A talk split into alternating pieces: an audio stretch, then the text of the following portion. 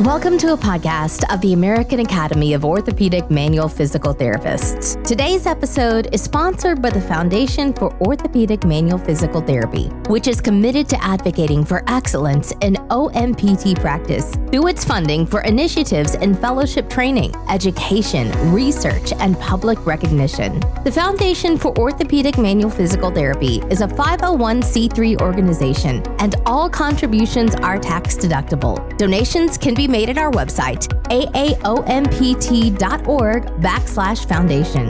This podcast series will feature interviews with content experts in manual therapy.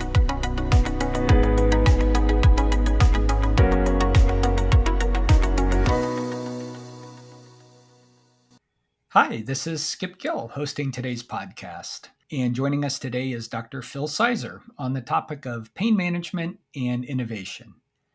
Dr. Sizer is an endowed professor in pain science and a President's Distinguished Professor at the Texas Tech University's Health Science Center in Lubbock, Texas, with over 38 years of clinical experience.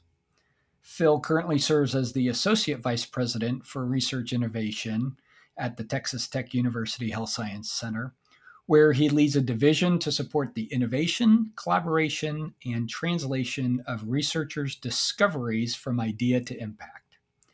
Phil is the co founder of the Matador UAS Consortium that works with over 30 industry partners in leveraging commercial drones to support healthcare delivery. As an innovation mentor, he serves as a National Science Foundation regional I-Corps instructor and National I-Corps Industry Mentor, as well as a Texas Tech University Accelerator Program Mentor.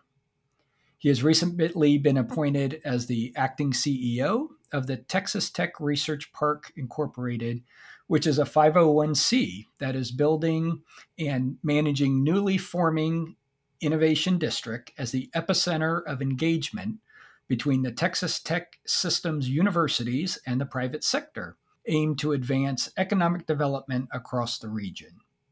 Phil continues to serve as the senior faculty in the SCD program in rehab science, the PhD program in rehab science, the medical pain fellowship, and the physical medicine rehab residency programs at Texas Tech.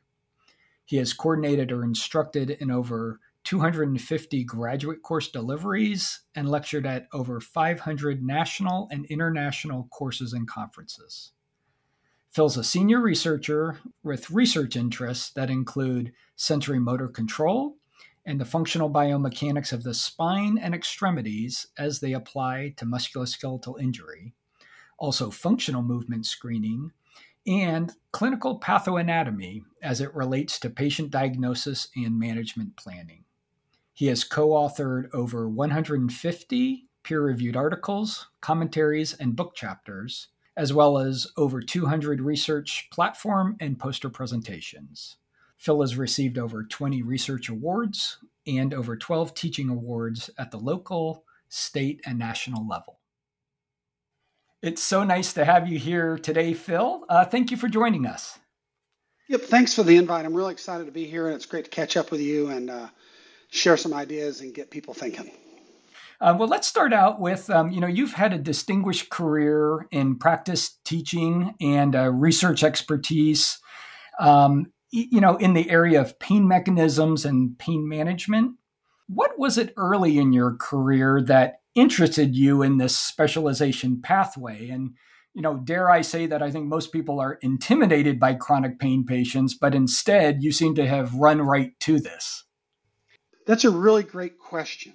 It started back in as early as the mid to late 80s. As I was growing as a manual therapist, I was taking courses from great leaders teaching me that craft. And I was also studying central motor control in graduate school. And at that time, there wasn't a single article that addressed successfully addressed sensory motor control as science related to musculoskeletal management. It was really focused on, on uh, neurorehabilitation. It wasn't until the mid 90s Scott Lephart and then later Paul Hodges and his colleagues started trickling that into the science. While I was gaining all these skills, I was using to treat patients, and uh, I was getting these patients from the uh, newly formed uh, pain intervention department here at Health Science Center, which was led by Gabor Racz. And Dr. Gabor Racz ended up being a, a seminal trendsetter in medical pain management. He invented a lot of stuff. He was instrumental in forming the IASP and also in the World Institute of Pain. And uh, I was spending time with him getting his really difficult patients, and everything I thought would work with those patients didn't. And it was really frustrating to me. So I began to spend more time with Dr. Racz and his crew. And at that time, there was no science explaining why these patients were different these what we know now are nociplastic pain patients. So I was I was uh, learning all these things from him, and he was 20 years ahead of his time, learning how to talk to his patients, creating trust, building relationships. And he told me, he said, uh, Mr. Sizer, at the time I wasn't PhD, I said, Mr. Sizer, I don't want you to worry about treating their pain. I want you to get my patients moving. That's what he told me in his thick Hungarian accent. And at the time, I didn't have the ears to hear it. I was still trying to make conventional things that I knew would work with our, you know, our, uh, our recurrent nociceptive patients or acute patients that would work with those people, and it wasn't working with this caseload. And so it took me a while to begin to understand how it worked, and I began to uh, spend time learning from scientists that were just spawning discoveries in, you know, neurotransmitter level and at this, the uh, micro tissue level what was going on with these patients. It began to inform me about it, and then we started to see some studies to help us understand it. But it was it was an evolution and not a revolution. I had to to go through it and skin my knees a lot with those patients and get frustrated like everybody else did before I began to understand how to treat those patients. Sure, yeah. What what a what a great background and I guess fast forward to now, you know, and I think we've become, you know, much better aware of progress in this area of uh, pain science and uh, and really the difference between acute pain and chronic pain. While I think the research and maybe our curriculum have evolved, um, you know, I guess could be argued that from a practice perspective, many PTs or medical providers are still stuck in the acute pain management so, could you maybe talk a little bit about the basics of the chronic pain science and how maybe you encourage providers to change their practice if they're not already integrating that model? Yeah, I mean, the first thing I want to say is we're surrounded by champions in this. There are some, it, whereas we were scarce on research that helps inform this before, now we're surrounded by a rich treasure around us with research that helps us understand all the different aspects we need to understand as clinicians to inform us in better ways to treat these patients. We have great science that started with Allan Basbaum and colleagues back in the mid to late 90s to understand the neurophysiology of changes in the system. Uh, we've learned tremendous things about behavioral changes that come from those same nociplastic adaptations of sensitization processes in the higher centers that create adaptation in other parts of neurological function.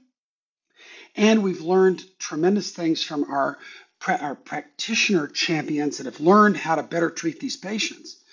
And so, what I've learned to do with these people who are frustrated with it, and I, I, you know, we're, we're surrounded by them, is to begin by showing empathy with those clinicians. What do we know? We know that patients' uh, success in, in their recovery process in this is based first on the clinician's confidence in what they do, the patient's trust in that clinician and the relationship that forms. So much of their recovery uh, will be influenced by that. And so I find the same with clinicians in their adaptation. I've got to build trust with them so they they can begin to emerge out of their frustration. So I first share that I understand their frustration with it and uh, that I went through it because I think that gives them uh, it reduces the mystery they face in trying to treat these patients. That's the first thing I do is just talk to them that way, and then I start thinking in practical terms to learn to share some of the things that have worked for me, whether it be on the behavioral level, on the management strategy level, on the examination level.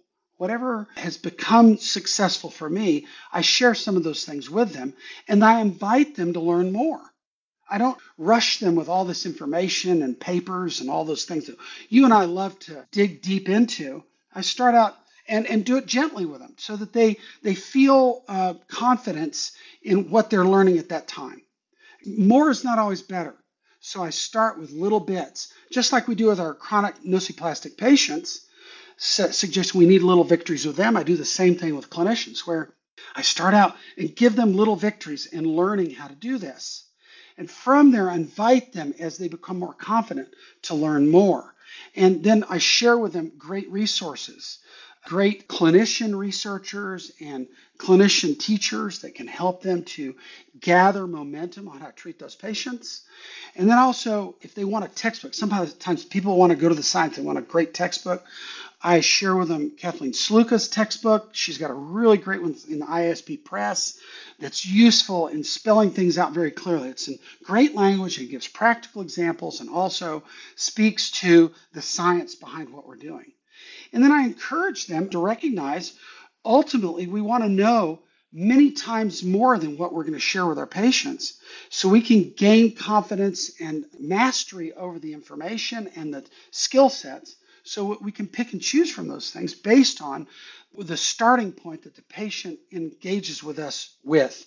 Because that starting point is going to differ from patient to patient. So the more skills I have, the more information I have, I, I have now a menu I can choose from to help engage the patient carefully and appropriately for where they start. Thanks, Phil, for sharing those strategies. And so I wanted to continue on kind of the um, that topic maybe about trust because you know in your practice i know you see a lot of patients that have probably failed other conservative managements or maybe even sometimes invasive treatments. And so you know most have a low level of trust in the medical system at this point. Um, i'm just wondering what strategies do you use to help build that therapeutic alliance you know when it seems like you're already starting from behind Right, that's a really great question.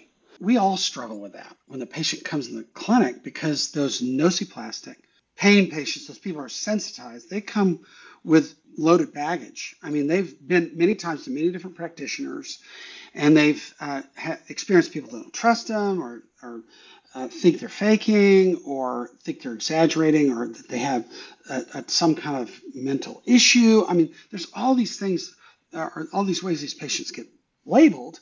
And so by the time they reach us, uh, they've got their radar up. They're expecting me to not trust them. They're expecting me to draw conclusions that are not accurate. They're expecting me to discredit what they say because they've experienced that with their healthcare providers. And so the first thing I like to do is get them to come in the clinic and begin to recalibrate them from a pain language to a recovery language. They'll fill out their forms we need out front for that first day. And that first day, many times, is just are focused on their history. I hear so many clinicians tell me they have these long histories and all I get through is their history. Well, it's a great time to establish trust. And in resonating, they begin to learn that I'm authentic in my concern and that I want to spend time with them to help them navigate this challenge. And so I use a variety of different questions that are open ended to try and understand their problem better. And when they veer off, start talking about things or even catastrophizing or even uh, showing uh, signs of anxiety or what have you, I listen and I comfort them and uh, give them the chance to feel an open dialogue with me. I'll make sure in that first visit I focus on a couple things. First of all, I give them an internal narrative and allow them to imagine things. Our first assignment is to home and begin to listen to their own voice saying, somehow somewhere with someone, I'm going to begin to recover. Somehow, somewhere with someone, I'm going to begin to recover. And I tell them that might be me.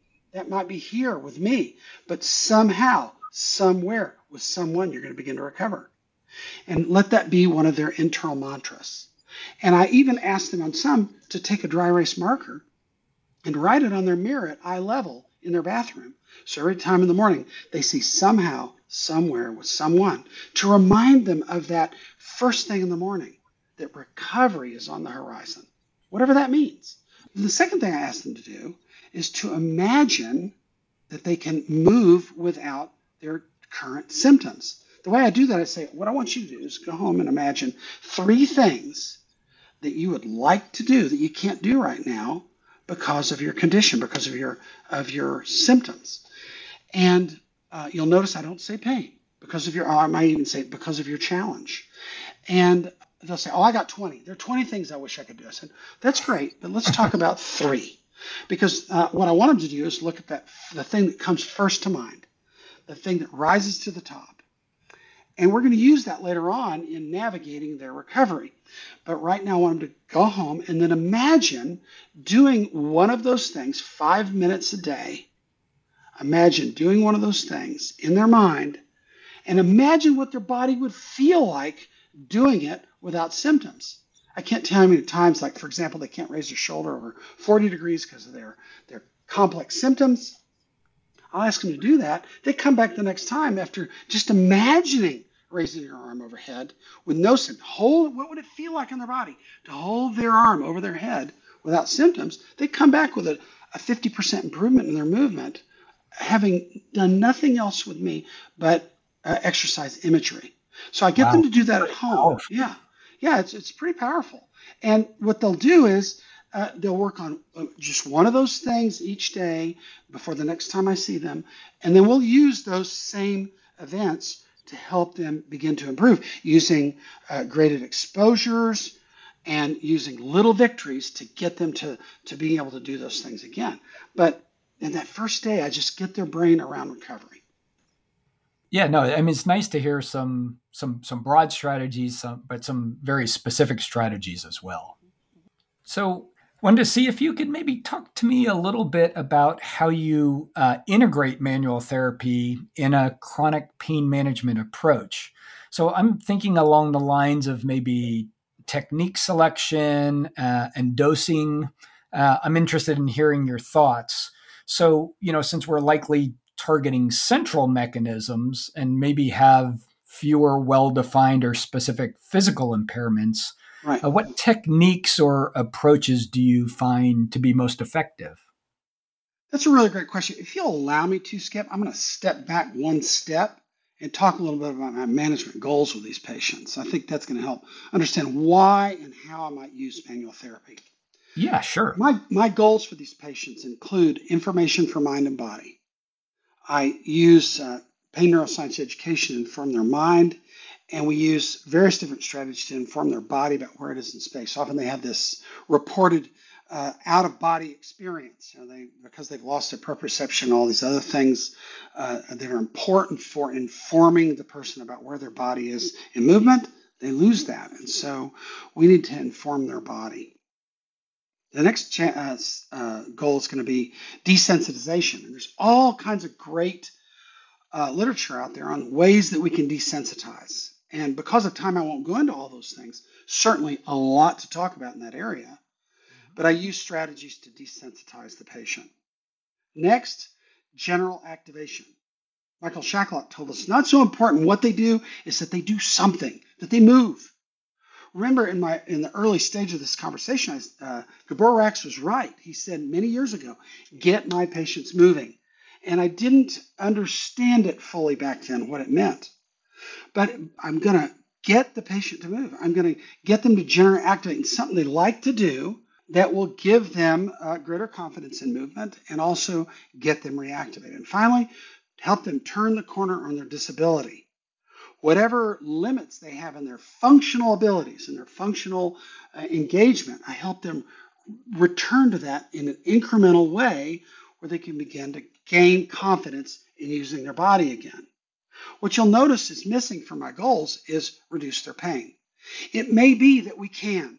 We may be able to do things that reduce their pain, and that's a bonus, but I don't make that one of my goals because we've got other strategies that we can lean on, whether it be medical pain management or medical pain intervention and or pain neuroscience education. Those things can help reduce their symptoms based on the various uh, mechanisms that we're more aware of now.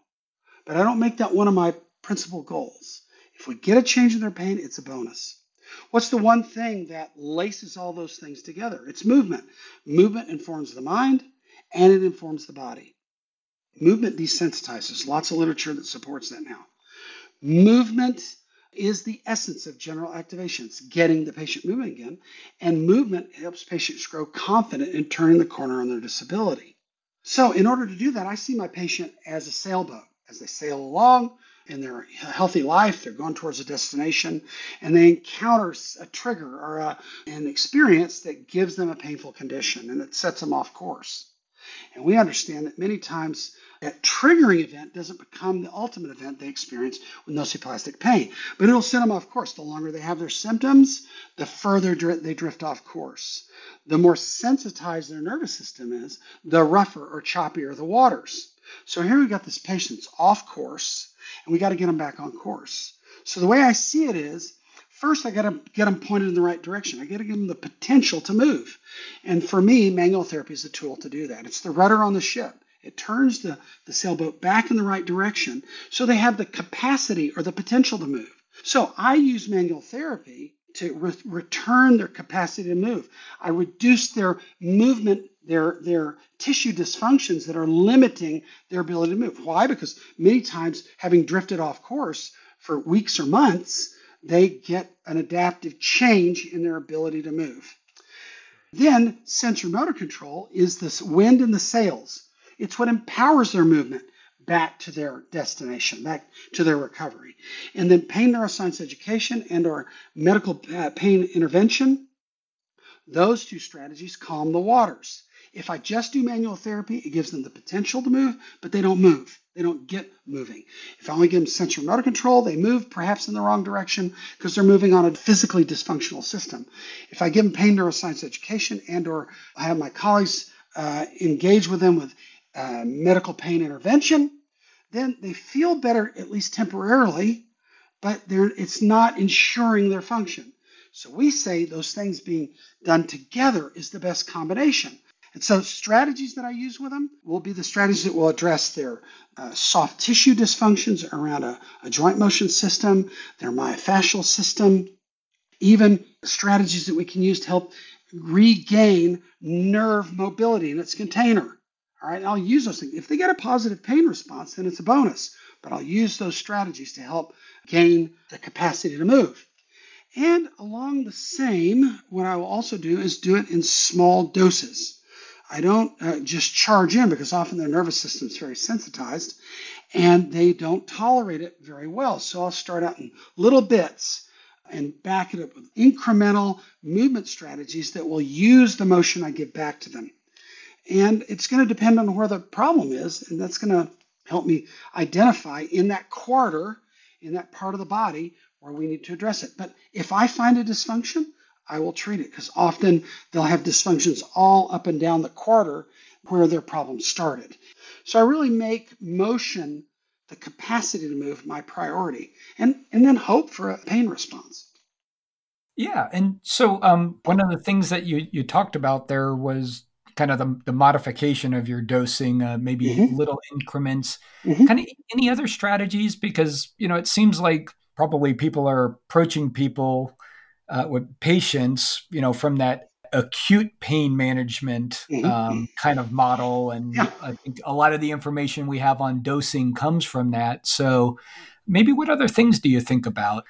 That's a great question. Uh, another thing to think about is going to be uh, location. And it's not that I'm going to only address the area where the problem started, but work all around it. For example, if I were if I have a patient with challenges in their upper extremity, I might start in their thoracic spine in order to give gentle input into the autonomic nervous system, as well as get, help them gain confidence in moving that area prior to working on the actual area where the problem started.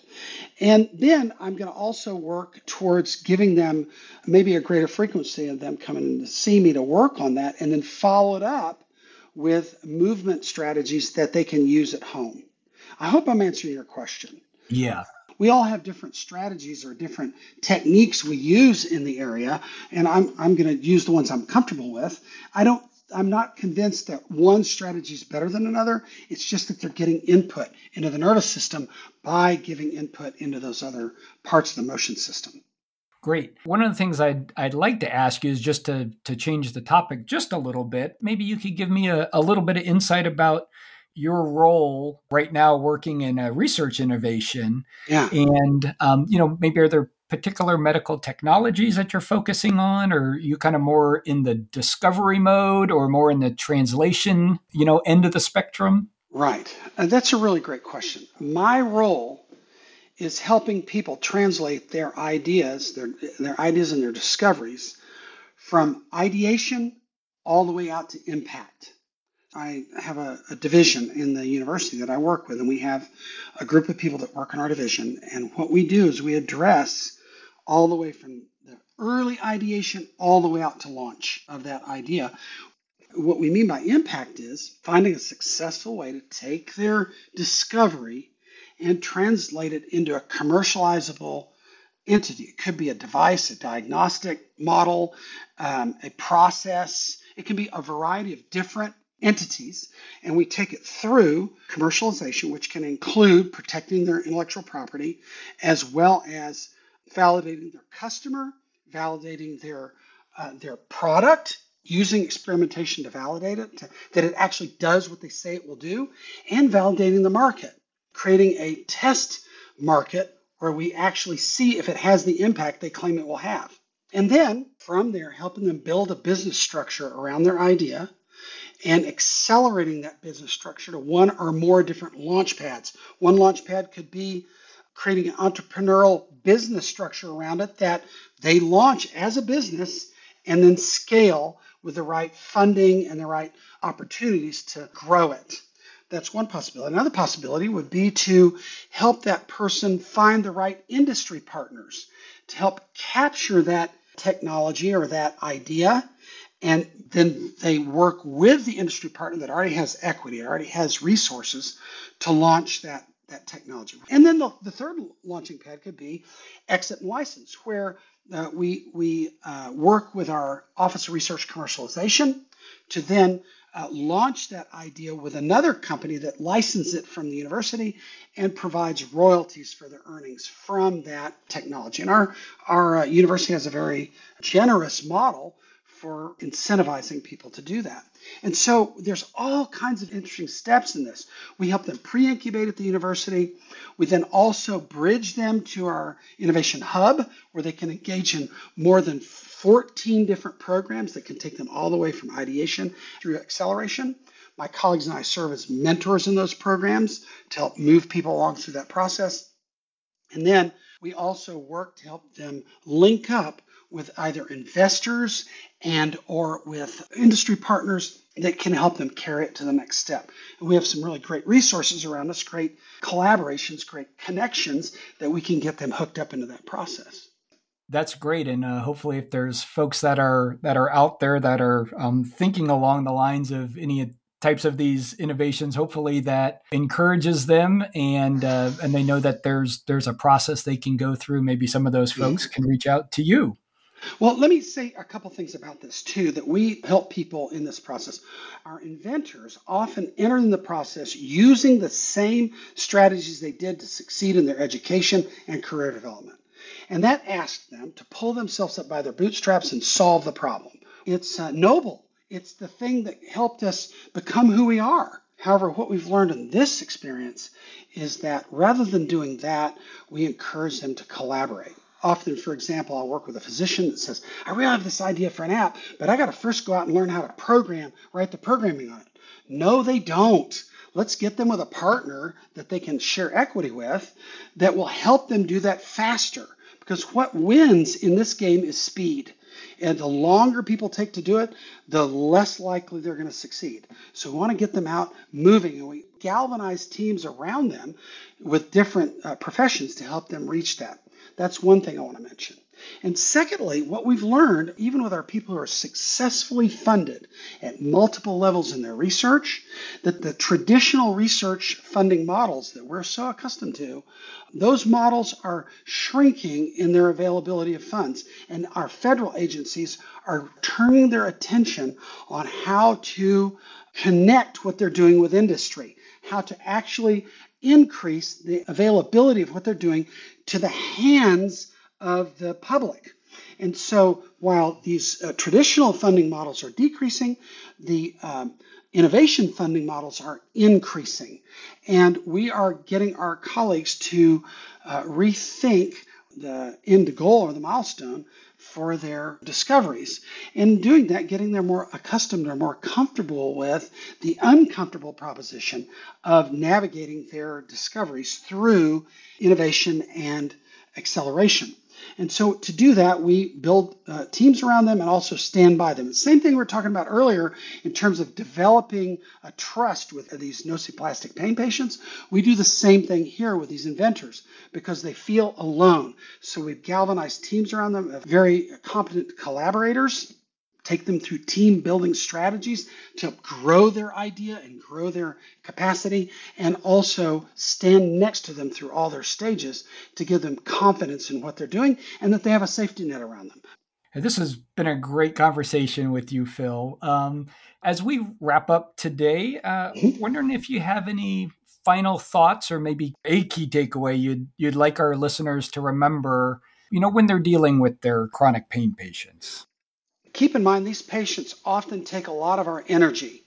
So I say you as a clinician pace yourself out and intersperse with those patients, patients who don't have those same challenging needs that we've been well exposed to and educated on in literature and in our experience. So pace yourself out so you can recharge your batteries and be available in an authentic way to these patients to stand next to them as they walk through their recovery process. That's one thing.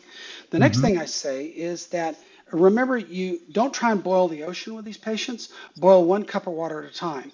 And we have the chance to learn. That's the greatest thing about our experience in clinical practice is the capacity to learn. So always engage yourself in continued learning, both through the literature and through your developing your sound clinical reasoning with these patients. Because you're going to learn things at work that aren't necessarily written about yet. And you can trust that based on your trust in your own experience. And so uh, we encourage clinicians to spend time learning. The learning never ends, and we have a chance to continually invest in our ability to treat these patients. Third thing is, just like I said with innovation, network, work with other people, collaborate, create study groups and or engagement groups with your colleagues to talk through your patients and think out loud with each other. 10 brains always work better than 10 times one brain. And so you can go out and learn from one another and build that network of practitioners who can help you succeed with these patients. And remember to invest in learning with all these amazing giants or champions who have published great work and also shared their ideas about what works well with these patients. Hopefully, today, my greatest uh, encouragement is not about the details of what you do, but it's where to go to learn more. That's going to be the most important part. And hats off to all those great people who have invested their career in helping us do it better. Yeah, absolutely. Those are great insights for us to remember. And uh, that will wrap us up for today. So um, thank you again, Phil, and thank you everybody for joining us. It's a pleasure, and thanks for having me. And I look forward to engaging with you again. Take care.